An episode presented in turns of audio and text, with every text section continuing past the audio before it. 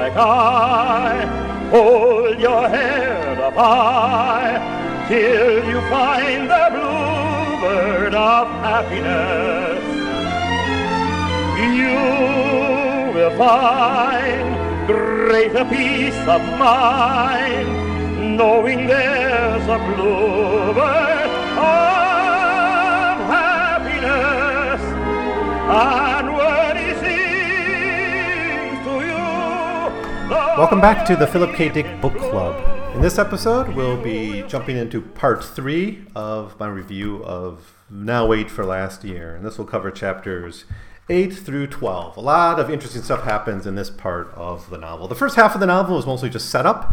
Uh, mostly it revolves three themes. One is the, the overall geopolitical situation, the Reegs and the, the Lilistar, the Starmen from Lilistar, at war with one another, a big cosmic war involving millions of, of, of people, uh, really a war to the death, to the end uh, for both of those species. Humans have been brought into this war through an alliance with the Starmen. The Starmen, though, are a fascistic organization with a secret police that re- re- try to remain a firm control over, over Earth. And Earth is then tied to what's essentially a losing war. So that's that's one part of the story. The other part of the story involves Eric Sweetscent, uh, a doctor who specializes in artiforg replacement, basically keeping old people alive through replacement organs. And he has just been recruited to work for the UN to help keep the UN Secretary General, Gino Molinari, alive.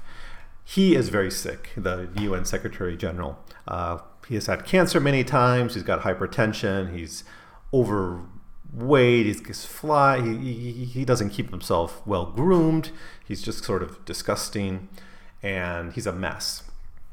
And he's constantly sick and you get the sense that his job is basically to prop up this this dying person.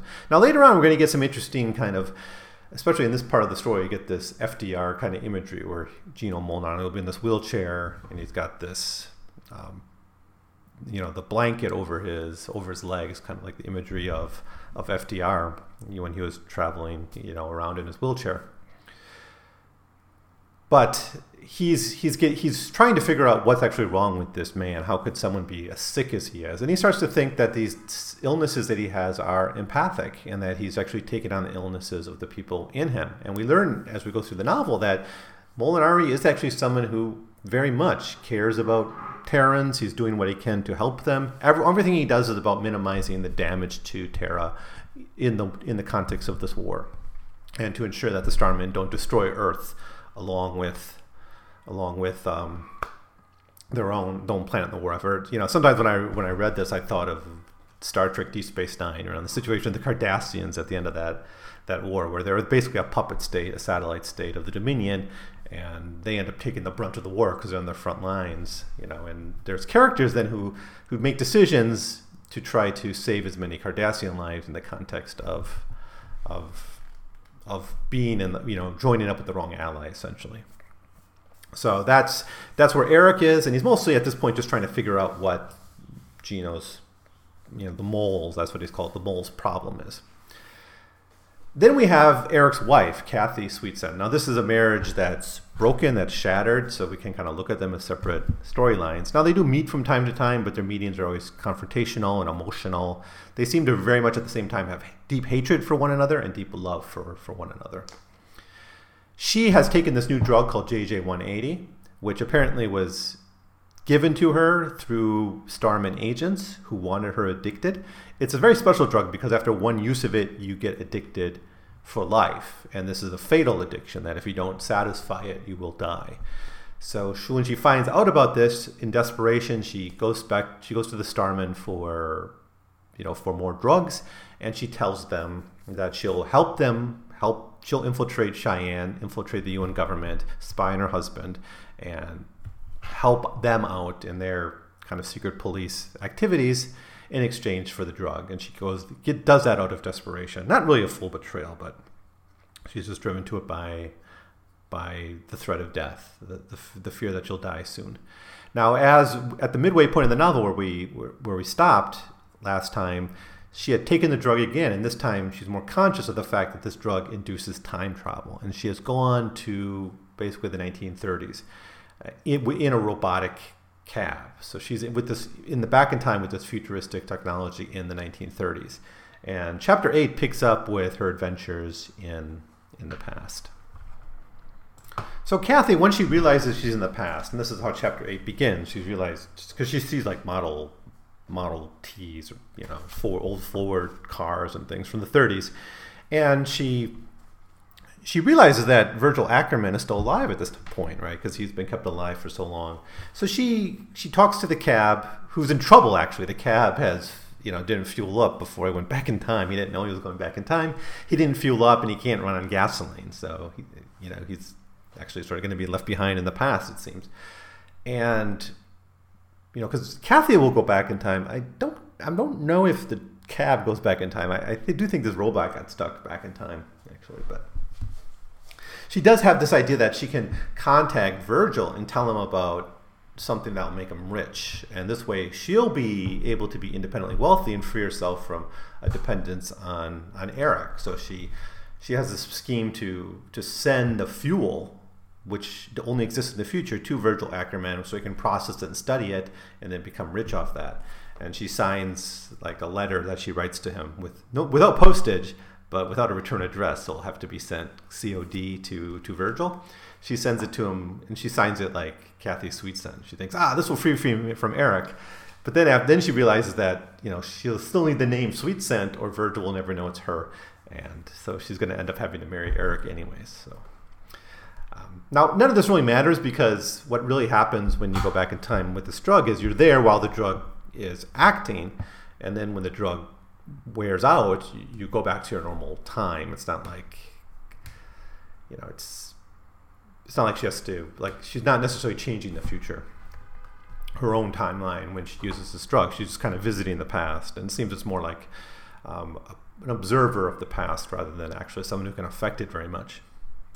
So that's that's Kathy in the past. Next, I think the next time we see her, she's she's back in our time, meeting up with Eric.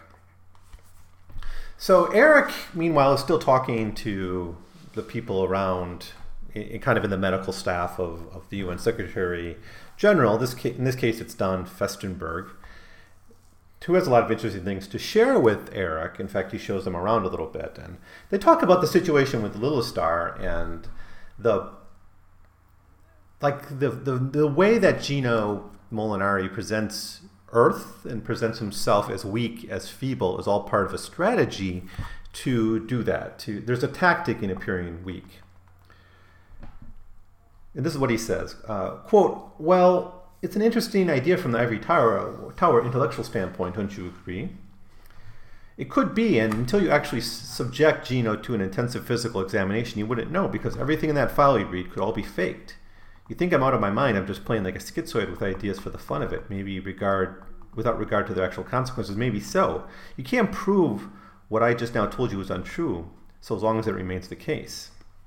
End quote. And what he's talking about here is the possibility that maybe the strong, vibrant Molinari that we see on the TV screen is is the real one, and that the sick, dying one that they see is a robot. And it's all about your audience, right? So towards your people, you want to show strength. Towards your enemy or towards your ally, you show weakness. So they'll not suspect you as a threat to them, right? That you won't betray them. You show yourself as passive and subservient or unable to act, when in fact you can. And you use a robot for one display and you use a human for another. You use a robot for both, for, the, for that, that, that, that matter. But it's all about the strategy of appearing weak. And the deeper issue here, of course, is Dick's fascination with the nature of political reality and the nature, the, the, the reality of politics beyond the, the surface. In his later novels, this will be the concept of the black iron prison. The idea that we're, we're sort of, you'll sometimes say we're still in the Roman Empire, right? That behind the facade of democracy and people's government or whatever is essentially just dictatorship and power. Right? That's at the heart of Dick's entire political perspective. That what you see on the surface is never going to be the reality right? It's not that there isn't a reality behind it. It's just that reality is quite brutal. It might be vapid too, like a robot, right? but it might be a monster. There, there's a there's a different examples in his works of what the reality behind that facade is. But the fact is, the face of political power is never what's there beyond it. And an often way he one way he does this oftenly is just by making the leader a robot. The doctor then takes Eric to a room where there's a dead body uh, preserved of, of Gino Molinari, and it's a it's a real physical Gino Molinari. It's it could be a robot, but it's not. I don't know why they can't just test if it is. I, I don't know if it's like these Blade Runner kind of replicants where you can't really tell just by looking at them physically if they're robots or not. But, but there's this dead body of Gino Molinari all shot up right throughout his body, a bunch of like he's been assassinated. And where did he come from and why is he there is the question. And you know, did Gino get him from a different timeline through time travel and bring him bring this body back? Is it his own future or is it a different parallel future? it's not clear. And or is it just a robot? Is it just another version of Gino that he can put out if necessary to fool the Starman or to achieve some other political goal? Right. So the face of political power can adapt to to its use. And I, I think that's why Gino Molinari is such a fascinating part of, of Philip Dick's entire kind of perspective of political power. So most of this chapter, at least after we're done with the Kathy stuff, is all really about the nature of, of Gino Molinari and kind of his fluid nature, how he has these different masks that he wears, and it's all part of it. But he, but he's got a his overall political goal is the salvation of of Terra, and that's something everyone around him agrees upon. There's no one that we run into that thinks that the mole is like a malevolent force. Everyone realizes that he's got the best interests of Terra at heart. It just is acting in these strange ways for some reason that's not entirely clear.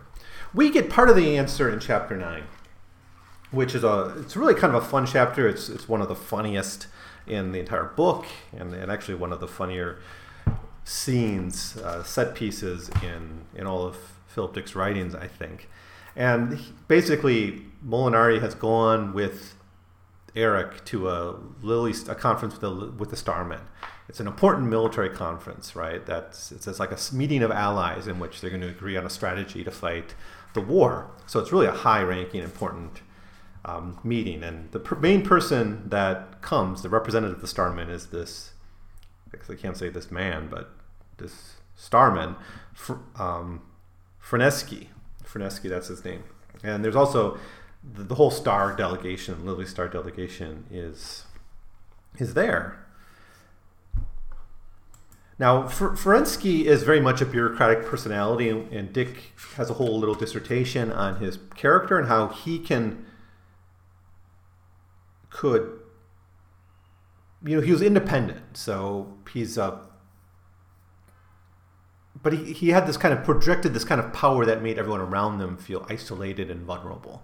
That's how it's described. Um, Quote, Ferensky was not a bureaucrat and he did not, could not, even if he tried, subordinate himself to his office. Ferensky remained a man in that bad sense. He retained in the midst of his busy activity of official contact the essence of a purely personal, as if to him everything was deliberate and intentional, a contrast between people, not one between abstract or ideal issues. What Minister Ferensky does, Eric realizes, is to deprive all the others of the sanctity of their office, of the security producing reality of their titled positions. End quote. Now, Dick here says this is not bureaucratic, but actually, when I read that, I think of bureaucracy all the time. Because isn't that what a bureaucracy does? When you go to a, even if you go to a minor office, like you go to the, um, you go to the DMV, right? And you're waiting in this line. No, but no matter your status, no matter your, who you are or how educated you are, you, you're made to feel dumb, right? You can't fill out the paperwork, right? I, in China, I experience this all the time because on top of that, I got language issues that I have to struggle through. But you know the even if it, if I could read 100% the the words on there, I'm sure that that form would be you know like almost like a different language to me. It's it's bureaucrat language, right? And it really disempowers you. It makes you feel really alone and isolated and dependent on that person. So even though Dick here says that he's this is much more his personal and power that does that, it's it's also something bureaucracies do very well, and it's it's an aspect I think of the bureaucratic mentality or just the technology of bureaucracy and how it functions in controlling us. So as soon as the meeting starts to begin, Mol- Molinari would always kind of inch over to Eric and, and whisper to him like, "I'm having extreme hypertension and I'm going blind and I have headaches." And he keeps rattling off these symptoms in the middle while Ferensky is talking about these really important things about the war effort. And so what he wants, what Ferensky wants is is Gino Molinari to agree to a plan because humans, Terrans are being slaughtered in the war and they stink at fighting, apparently. Uh, and what the Starmen want to do is draft like a million of their men, put them into uniform, and bring put them to the front line as a last ditch effort to to win the war. But then they're going to need people to run the factories back on Star, Lilistar. So they want to draft a million humans and ship them over to Lilistar to work in these factories, where they'll probably end up being killed. That's the subtext here. They, they're said they're safe, but you know it's basically going to be a one-way ticket for them. So Gino Molinari, while he's, they're having this he's he, the Starmen are trying to get his approval. He's going through increasingly intense symptoms of, of, of chronic extreme hypertension. He's basically like, you know, the blood to his kidneys are been shutting down, and you know his veins are all constricting. You know, he starts to go blind, and he. You know, they actually Eric like has to operate on him right there during the conference. It's all really uh, portrayed in such a hilarious way, though even though it's kind of horrific. And at one point, Gino Molinari actually dies in the middle of the conference. And later we learn that this is not the first time this has happened. This is a common strategy for him, so he can avoid having to sign any official document that will commit Terran forces or Terran lives to the Lilistar war effort. Basically, it's it's a stalling tactic that Gino Molinari engages in by you know getting sick and almost dying at meetings. And Eric's job is to basically keep him just alive enough that he doesn't have to actually do his job as UN Secretary General and as the inferior ally of the Starmen, but you know, but still be alive and still still continue on this this ploy. Now, of course, the Lilistar men would love it if Gino Molinari just died and they could replace him with someone more pliant. And, and then we see here part of the use of all this illness, right? It's really about a false front. It's, it's partially about hiding who you really are and your real intentions, showing oneself as bizarre and goofy and a bit weird when when there's something much more insidious below the surface. Something much more manipulative, I guess. Insidious is the, the wrong word because Molinari is essentially a, an ethical figure, even though he's willing to use violence and execute people and stuff like that. His, his ultimate goal is the survival of humanity. And he feels that's on his shoulders, and he has to do what he can but it's there's a strength behind the, the, the apparent weakness, right? Now, the Starmen come out of this thinking that Molinari is just a fool and sick, and he's let his health go, and he's not a very useful ally. But he's actually saving Terran lives. And in this case, it works because they have to end the conference. The Starmen have to get back to, to Lilistar, so they leave, and it's going to be weeks before they have another meeting to make these demands. And the headlines in the news say that you know Molinari almost died during this meeting, but uh, what's the headline? Policy quote policy meet called off abruptly due to secretary's illness. Star delegation headed by Ferensky in seclusion. So it's it's a success. Um, so that's that's all of chapter nine. It's really a fun read. It's it's and it's right in the center of the novel, kind of a, a highlight set piece of the story. Chapter ten. So Eric comes back and sees his wife, Kathy, is there. And to cut right to it, she talks to him pretty straightforward about what she's facing, about the fact that she's addicted to JJ180, that she needs more of it, that this addiction is, is potentially fatal. And she starts begging for Eric's help and begging for his, his support in her effort to cure herself of this illness. Use his connections, because maybe there's a, a, maybe there's a supply that she can use, or maybe there's a, an antidote out there somewhere that he can get a hold of. But she's forcing him to act, and when he kind of hesitates to help her, you know, it shows you the depth of their their hatred for each other at times. That he's thinking he actually thinks about just letting her die of this illness at various times in the story. But while he goes off like to, to the bathroom or something, she puts the drug into his coffee and addicts him. Addicts, and so when he drinks the coffee, he's now addicted to JJ 180 as well. And then he does time travel. Pretty much right after he gets exposed to this drug, he goes on a little journey. He, he goes one year into the future, and this is a big difference between him and Kathy. Kathy is a nostalgic personality type, I guess, the one who wants to go into the past. Eric's one who wants to go in the future. Most people go to the past. Most people use the drug go to the past, and I think Dick here is suggesting that most people have that that kind of tendency for nostalgia and, and not the future. That might be true, true generally. I, I think people think more about the past than they do the, the future. And I think that's part of the danger of this this fascination with the 80s or this fascination with the previous time or whether it's the 19th century 18th century i mean even dick had this dick himself had this this love for the early modern right that he, he sort of wanted to get back to. Despite writing science fiction he he had a real he was drawn by the early early modern. It's music it's it's kind of pastoral the pastoral scenes of, of that. So what is, what happens to him in the future though? Well basically he meets uh, Festenburg who has basically he's been planning. Now Gino Molinari is still in charge one year in the future, and he says, "I have the I have the cure for this, so you can take the cure and maybe even take it back and cure your wife." To do that. Um, and he says, well, I can just take the drug again and, and, and get it at some point in the future and also go farther in the future and find out how to win the war. And Festenburg warns him that if you go too far in the future, it may not be useful because maybe Earth will be destroyed and the war will be over and it, the world will be lost and maybe you can't get a cure at that point. So it's not easy to control this time travel. It's kind of fairly liquid. It does seem, though, that the longer you take it or the more you take, the more you can move in, in one direction or, or another. And he's Festenburg is also part of a plot to overthrow Molinari.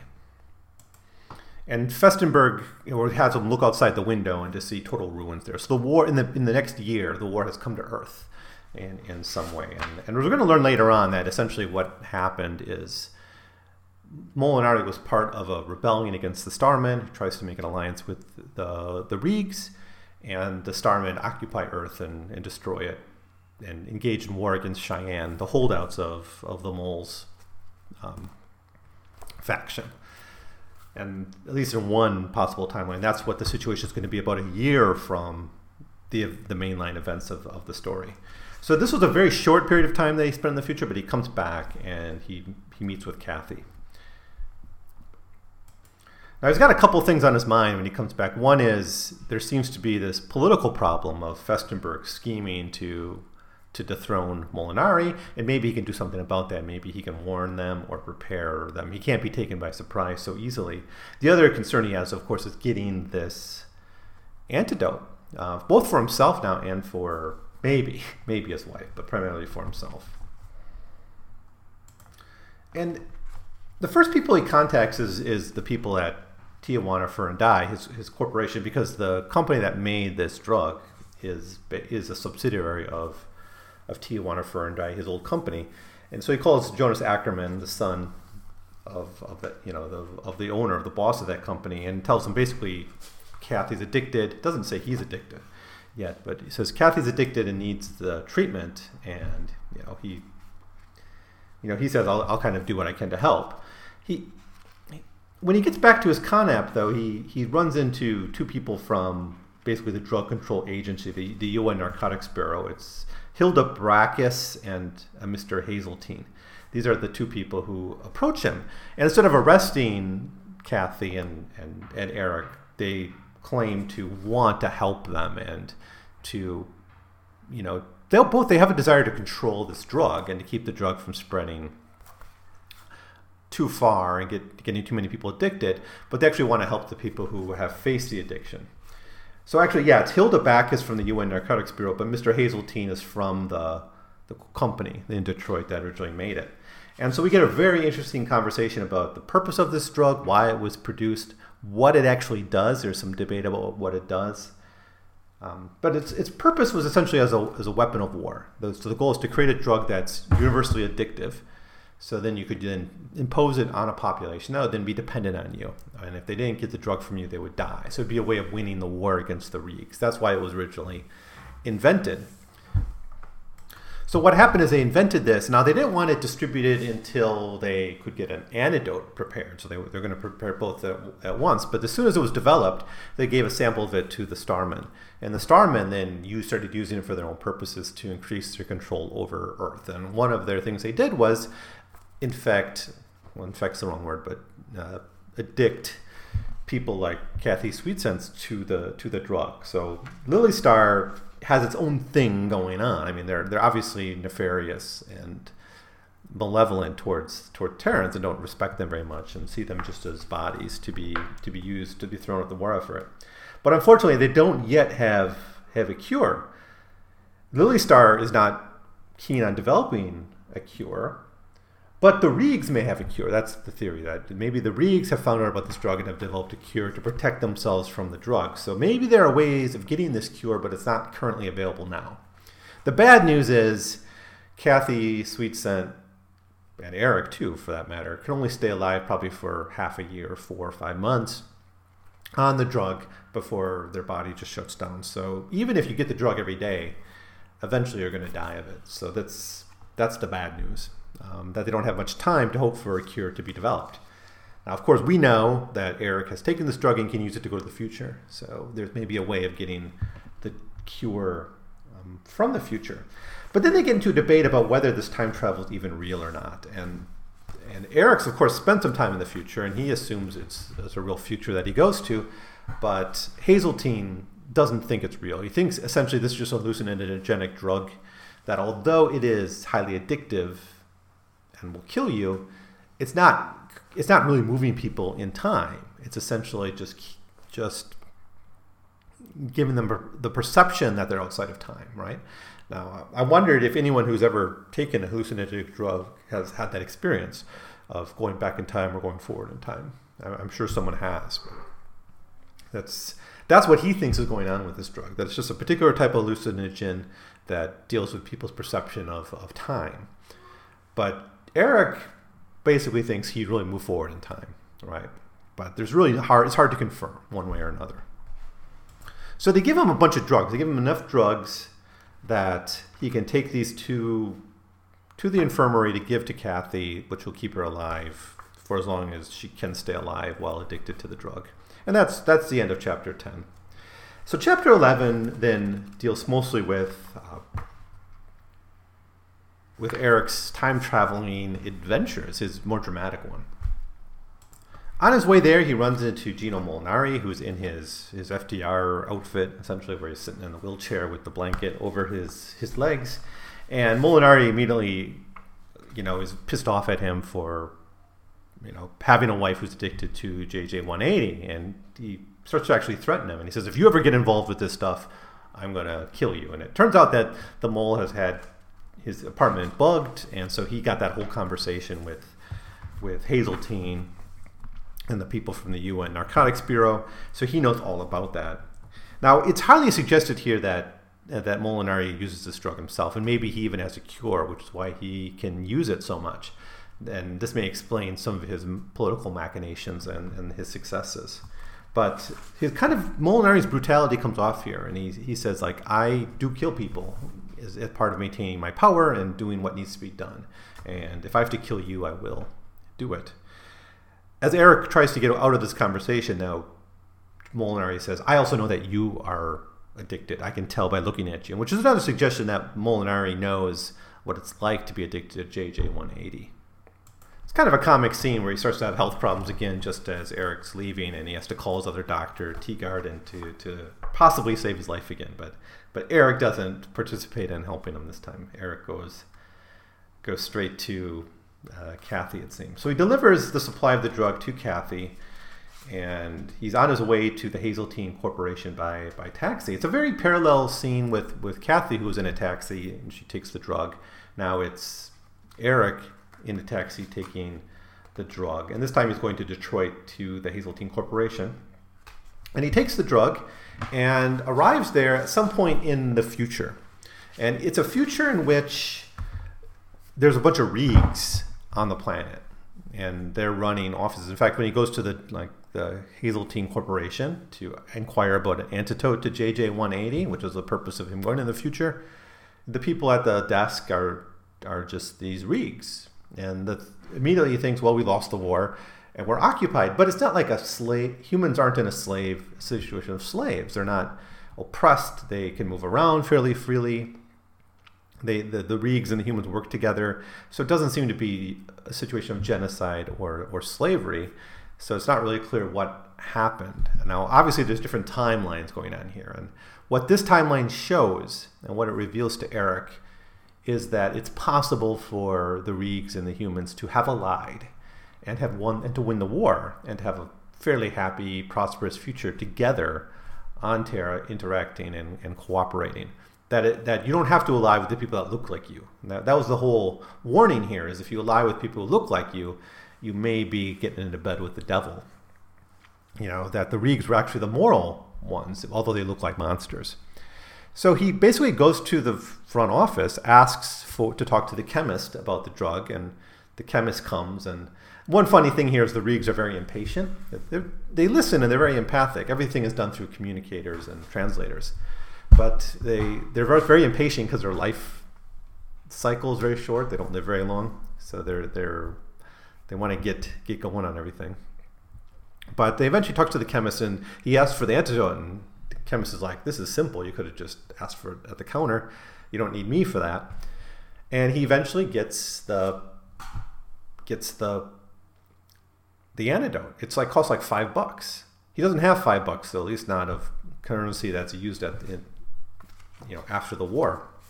And so he has to like sell his watch, and he does trade eventually trade his watch for that. And not only do they they trade the watch, but this will give him change for the watch. They give him like a hundred dollars extra to compensate him for his watch. It's it just again shows you that these are the good guys. They're not trying to take advantage of Eric at all. They're very honest and straightforward. Um, he learns more when he talks to a human. The human he talks to, what's his name?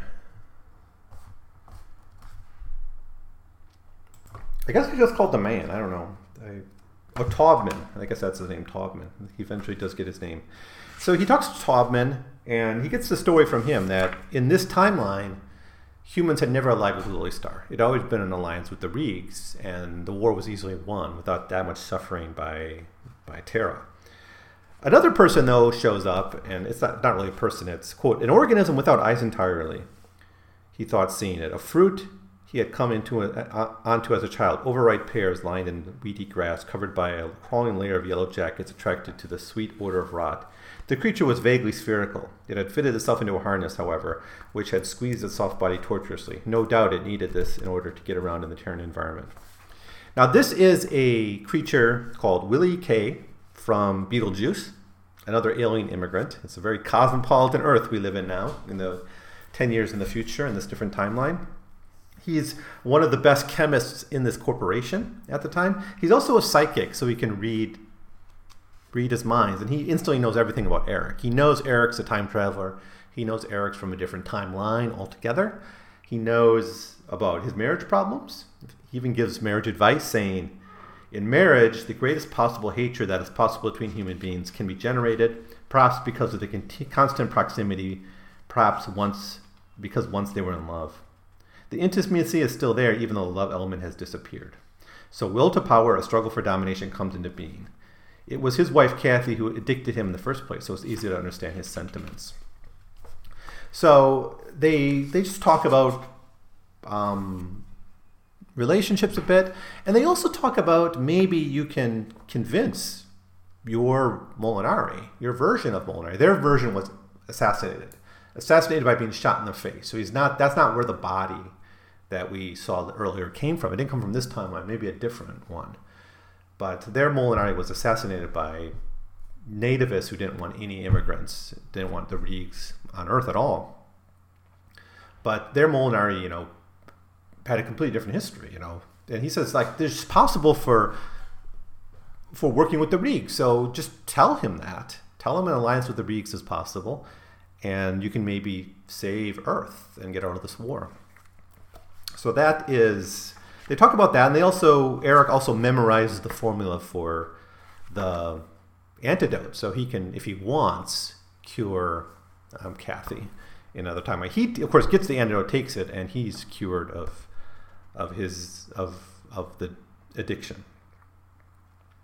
His he so eventually the the drug though fades out and he goes back to his time. He assumes he goes back to his time, but in fact he goes to one year in the future. So he's doesn't go all the way back to his the main timeline. It goes just one year into the future. And this world is a disaster. Um, Gino Molinari at some point had, in fact, tried to make an alliance with the the Reegs, and for this, Earth was occupied by the Starmen. They imposed a military state, a total, basically enslaving the Terran population. Humans can't even move around without passes. They're totally controlled. The only kind of base of resistance is still in Cheyenne, where Gino Molinari is holding out with a handful of of loyalists. So this is the this is the world he goes back to. He doesn't go all the way back to his own time, and that's uh, where we leave off at the end of chapter eleven. Um, so that's it. That takes us to the climax of the novel, which we'll talk about in the next in the next episode. I guess it's a fairly plot heavy um, part, um, but you know we we've learned more about JJ 180. We learn about how it's used. We we learn that there is an antidote that can be used, and Eric, in fact, is able to free himself from his addiction through that. Um, we learn that there's different possible futures, and I think that's the most important lesson of this part of the story is that we're not bound. And it's highly suggested that Gino Molinari is using JJ180 to keep track of different possible futures. So he knows as well as any as Eric now knows that an alliance with the Reegs is not only possible but but preferable, and that the war can be can be stopped or the different future was possible, and and that he may that Gino Molinari may even have a an antidote that that he can use to that's why he can keep using the drug. So we learn a lot about it, but we're in a very unstable situation when this section ends because we're we're in the wrong time and we're in a time when things are really bad for our characters, particularly Gino and Eric, who is stuck in a place without a past that he needs to even move around. So I guess that's it. Um, I'll in the next episode I'll finish up what happens in the novel, and then I'll give you my final thoughts about Now Wait for Last Year. Again, one of my favorite Philip Dick novels, one of the ones I have the most fun coming back to and reading. So I, I, really do recommend it. If you've read this novel and you have your own thoughts about this part of the story, what do you think of this of the hilarious scene at the at the conference where Gino Molinari dies to avoid having to make an important political decision? What do you think about the way political power is presented in this novel and how it connects to maybe other other Philip Dick stories? Or is there any other theme that you think is interesting here that you would like to talk about that maybe I didn't bring up? So just send me an email at 100pagescast at gmail.com. As always, thanks for listening. I'll see you next time with my conclusion of my thoughts on, on Now Wait for Last Year. You must search till you find the bluebird, you will find peace and contentment forever. If you